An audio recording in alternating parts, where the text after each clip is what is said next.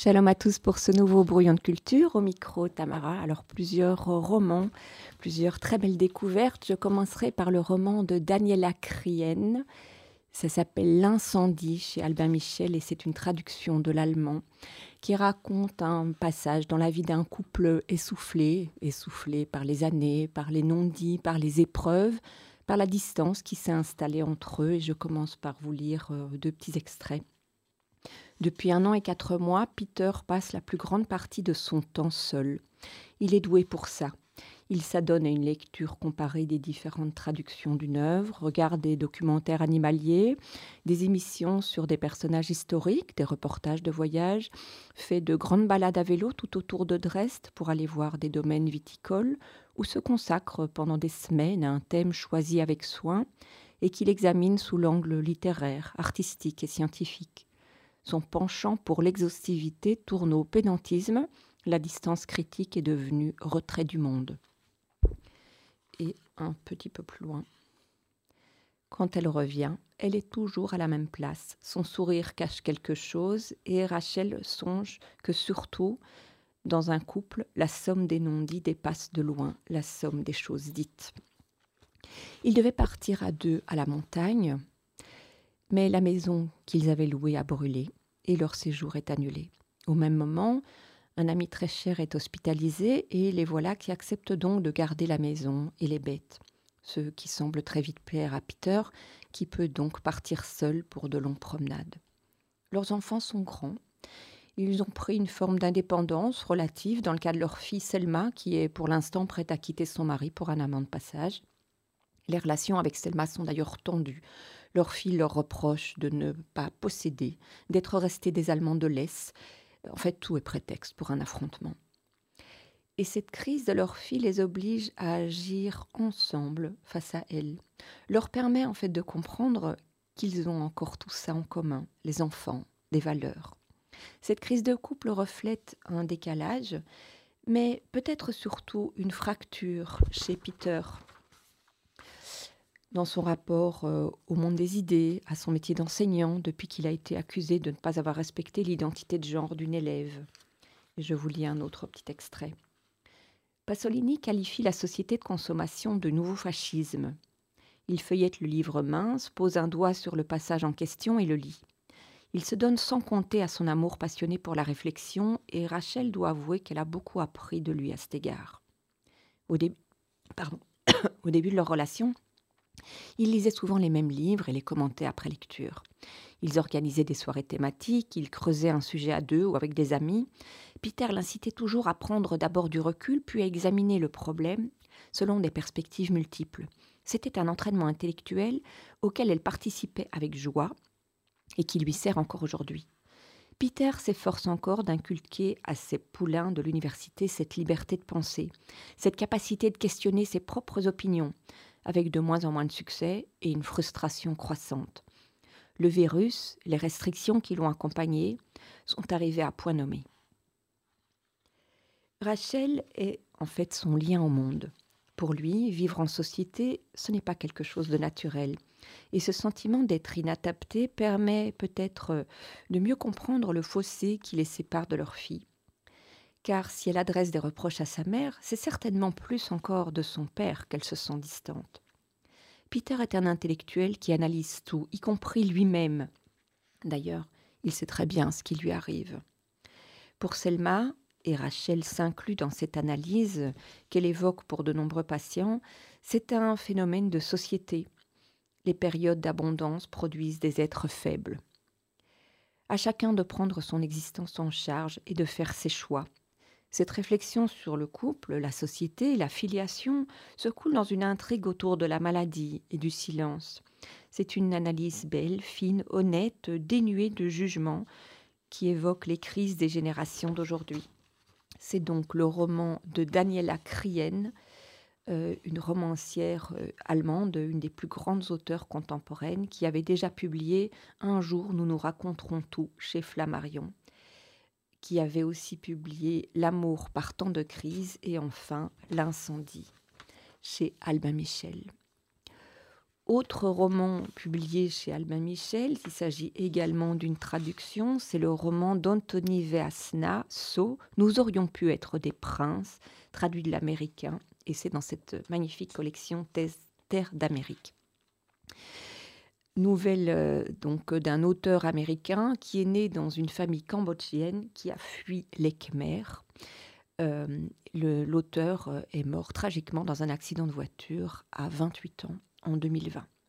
Ces textes sont inspirés de son vécu. Ils mettent en scène une déchirure, un questionnement identitaire entre l'identité cambo liée au passé, à la nourriture, et l'identité américaine avec ses aspirations d'avenir qui permettrait d'échapper ben justement à la vente de beignets, à la gestion d'un garage ou à vivoter des allocations sociales comme la plupart des membres de la communauté. Et je vous lis un premier extrait.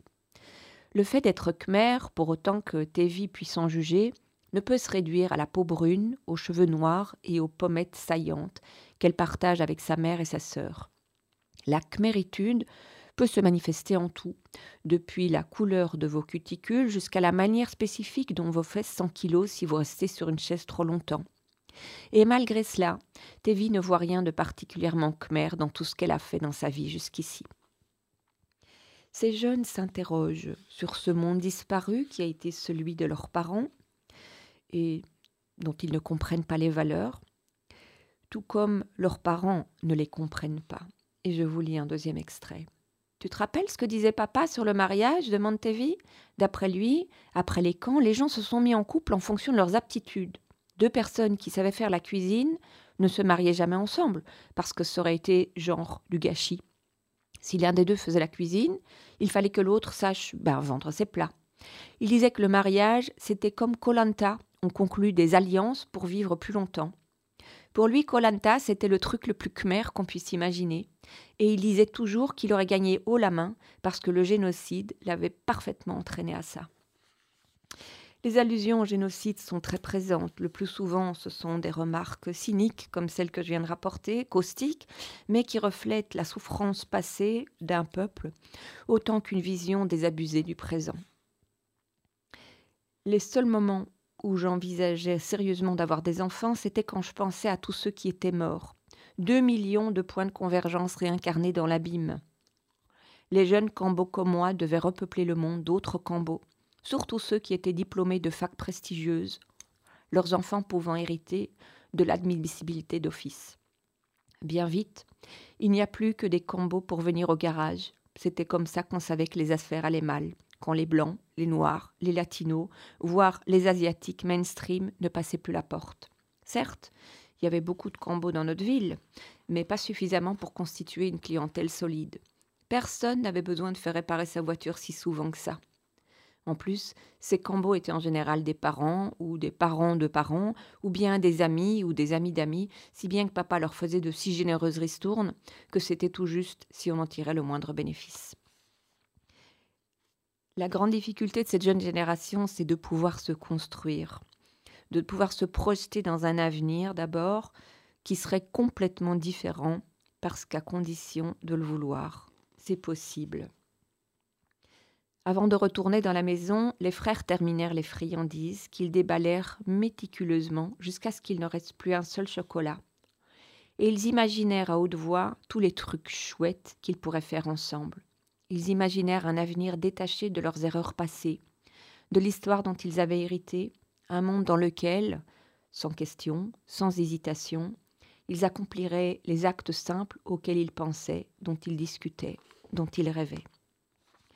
Une réflexion dont la douloureuse prise de conscience vibre en écho avec euh, un roman que je vous avais présenté il y a quelques semaines, Les Mangeurs de Nuit, qui évoquait le déracinement et la détresse identitaire des enfants nés aux USA ou au Canada de parents japonais.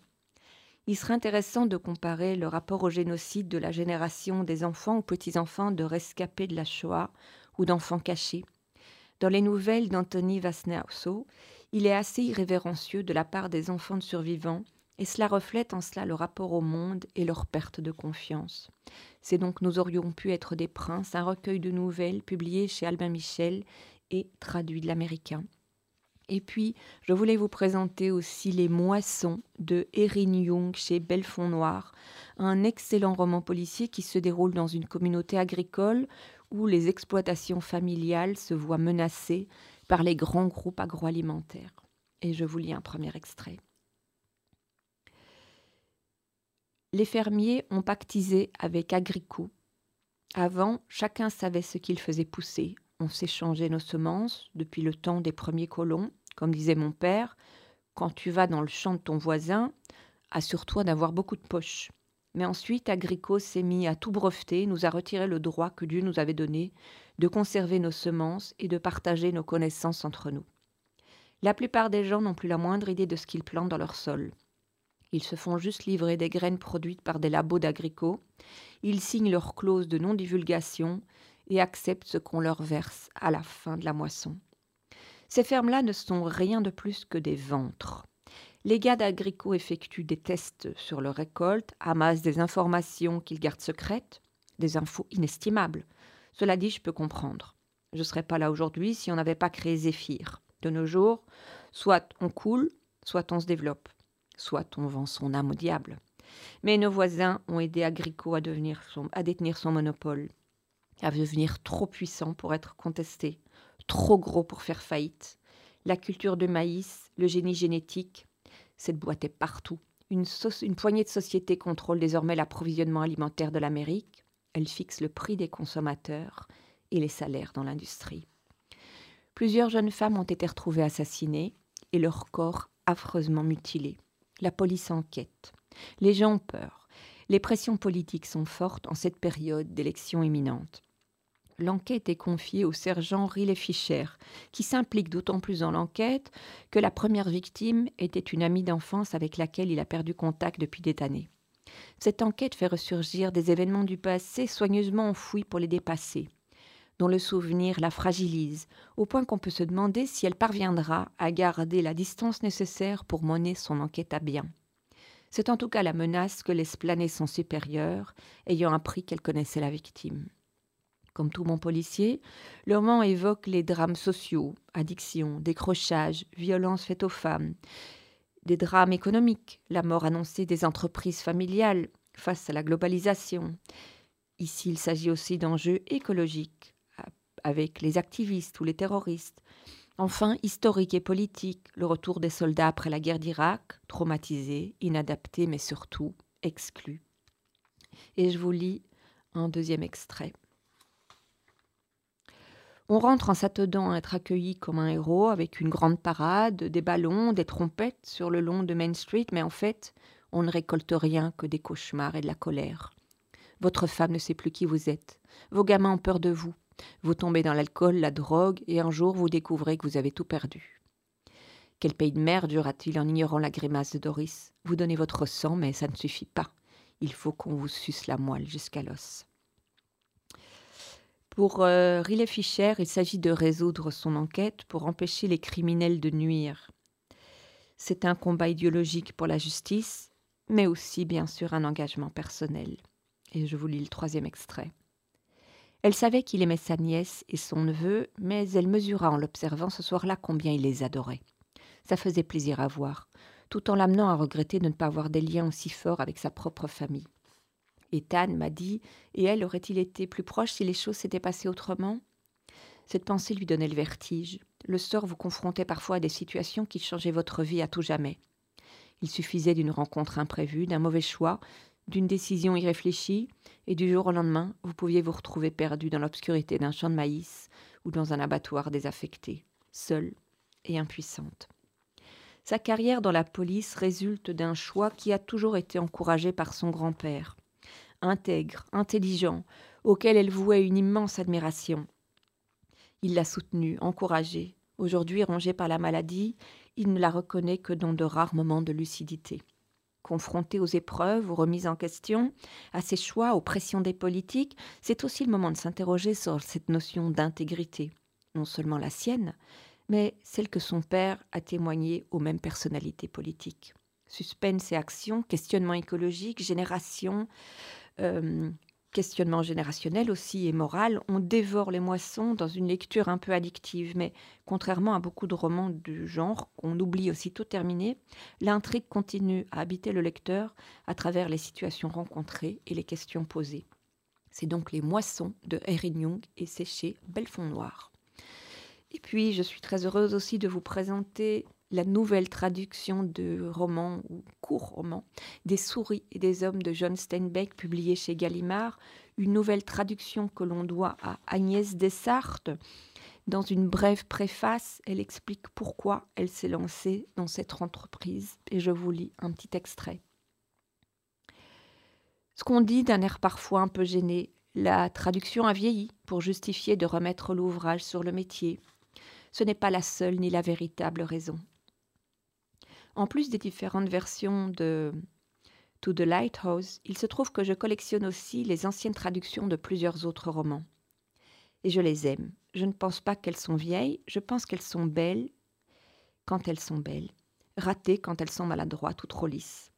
Ainsi, lorsque du monde entier la collection réservée au domaine étranger des éditions Gallimard m'a proposé de traduire Of Mice and Men de John Steinbeck, je ne me suis pas demandé si j'allais faire plus récent ni comment j'allais m'y prendre pour redonner du gonflant, du tombant, du brillant à une œuvre qui serait, ce n'est pas le cas, devenue molle et terne en français. La question que je me suis posée était simplement celle-ci. Ai-je quelque chose à dire sur le texte de Steinbeck? Car de la même manière qu'un médecin exécute une partition, le traducteur donne ce qui ne sera jamais que son interprétation. Ne se réjouit-on pas à l'idée que la symphonie numéro 2 en ut mineur de Mahler ait été dirigée par Otto Klemperer, mais aussi par Bruno Walter, dont on pourra comparer la version avec celle de Leonard Bernstein, Georges Solti, Simon Rattel, Claudio Abbado ou Pierre Boulez? N'est-on pas plus heureux quand on est mélomane dans un monde où l'on peut passer de l'une à l'autre, désigner sa favorite, revoir son jugement sur celle que l'on avait trop vite écartée? Lorsque l'on traduit, on ne traduit pas contre le précédent traducteur, on traduit pour l'auteur, pour que son texte revive ou vive plus longtemps, qu'il rayonne auprès de ceux qu'il n'avait pas encore touchés. Nous redécouvrons donc l'histoire de Georges et Lénie, qui arrivent ensemble au ranch pour y travailler. L'agacement de Georges est perceptible, il n'en peut plus de supporter les bêtises de Lénie. Une fois de plus, ils ont dû fuir parce que c'est l'esprit d'un petit garçon qui habite ce corps de géant. Et pourtant, Georges le défend, Georges l'accompagne, deux hommes si dissemblables, unis par un lien qui n'est pas vraiment de l'amitié, plutôt une sorte de fraternité dans un monde de solitude. Et je vous lis un petit passage du début. Ils avaient cheminé l'un derrière l'autre le long du sentier, et même à présent qu'ils avaient atteint la rive dégagée, ils restèrent ainsi. Tous deux portaient un pantalon en dénime, une veste taillée dans la même étoffe brute avec des boutons en laiton, un chapeau noir informe et des couvertures enroulées jetées sur l'épaule. Celui de devant était petit et rapide, brun de peau, il avait des prunelles intranquilles, des traits accusés. Chaque partie de son corps était bien dessinée, les mains fortes et petites, les bras minces, le nez fin et osseux. Derrière lui avançait son opposé, un homme énorme au visage informe, aux grands yeux pâles, aux épaules larges et tombantes. Sa démarche aussi était lourde, il traînait un peu les pieds, comme un ours traîne les pattes. Ses bras ne se balançaient pas en rythme le long de son corps, il pendait mollement. Ce qui les unit, c'est le rêve qu'ils partagent. Alors que les autres ouvriers viennent et repartent seuls, ils sont deux. Et je vous lis le deuxième extrait. La voix de Georges se fit plus profonde. Il répétait ses paroles sur un rythme mécanique, comme une rengaine qu'ils auraient repassée bien des fois. Les gars comme nous, qui bossent dans les ranchs, c'est les gars les plus solitaires du monde. Ils n'ont pas de famille. Ils sont chez eux nulle part. Ils viennent bosser dans un ranch, ils se font un petit magot, et puis ils s'en vont en ville et claquent tout le magot. Et le coup d'après, les revoilà, à suer comme des bœufs dans un autre ranch. Ils n'ont pas de projet en tête. Lénie était aux anges. C'est ça, c'est ça. Et maintenant, raconte comment c'est pour nous autres. Georges poursuivit. Nous autres, c'est pas pareil. On a un avenir, on a quelqu'un qui parler, qui en a quelque chose à fiche de nous. On n'a pas besoin de traîner dans les bars à flamber notre pactole rien que parce qu'on n'a nulle part d'autre où aller. Si ces gars-là que je te parle, ils se trouvent en prison, ils peuvent pourrir, vu comme tout le monde s'en fiche d'eux. Mais nous autres, c'est pas pareil. Et à force de répéter et répéter encore cette histoire, ils y croient de plus en plus. Construit comme une tragédie antique, le récit ne peut que se terminer par un drame. Très vite, les éléments sont en place pour annoncer cette fatalité de la mort. La petite souris, le chien, la robe rouge. Le rêve de Georges Hélénie restera un rêve. Mais il aura eu une telle présence, une telle puissance, qu'ils auront réussi à entraîner d'autres dans leur vision d'un futur où ils deviennent propriétaires de leur petit lopin de terre et vivent de leur production. Le texte de Steinbeck fait référence à une réalité sociale précaire, mais bien au-delà d'un contexte économique, il touche par son universalité. Agnès Dessart a créé des contrastes puissants en alternant la vérité des inscriptions, parfois tendres, parfois impitoyables, avec une impression de grande simplicité, les dialogues dans une langue parlée aux mots tronqués, écorchés, reflet de l'absence d'éducation des personnages, et puis la magie presque incantatoire des évocations de leurs rêves éveillés. C'est des souris et des hommes chez Gallimard de John Senbeck dans la nouvelle traduction de Agnès. Enfin, place à nos jeunes avec le roman de Arnult Zittelmann, Hypatia d'Alexandrie, une réédition chez Medium à l'école des loisirs dès 12 ans. Un roman qui met en scène Hypatia d'Alexandrie, femme philosophe et scientifique, érudite, qui vivait au 5e siècle de notre ère. Ses enseignements sont aussi admirés que controversés en ces temps où s'affrontent violemment plusieurs conceptions religieuses, utilisées comme outil de pouvoir. Et je vous lis un bref extrait. Tu connais fort bien la réponse, dit Patia. La nouvelle religion se nourrit de sang et de martyrs, non de livres. Elle méprise la preuve par l'écrit, les théories mathématiques, les sciences.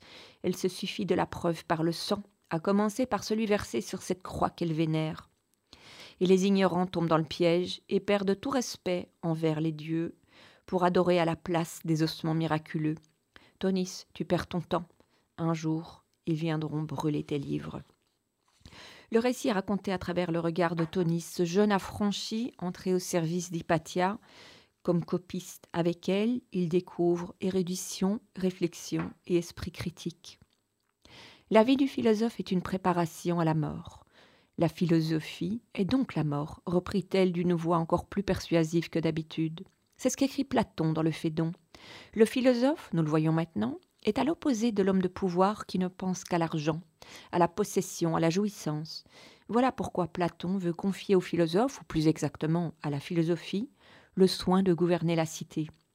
Son rôle est de protéger la cité de la dictature comme de la suprématie du peuple je fais allusion aux deux formes de gouvernement que Platon condamne brièvement et sévèrement dans la République. Il s'oppose aussi bien à la démocratie qu'à la tyrannie. Nous allons étudier maintenant son argumentation de plus près.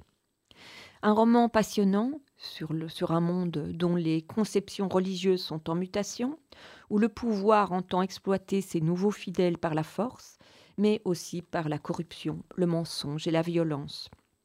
C'est donc euh, Hypatia d'Alexandrie chez Medium à l'école des loisirs. Et puis, sur un sujet proche de Olivier Pourriol et Éric Staltner, La vérité sur Socrate, pardon, publié aux éditions Les Arènes.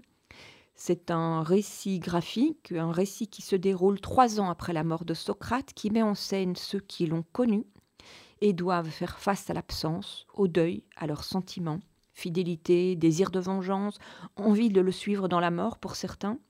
C'est l'occasion pour ses amis et disciples, mais aussi pour son fils, l'Emproclès, de se souvenir des leçons du maître, de sa sagesse et de sa dernière leçon. Il vaut mieux subir l'injustice que la commettre.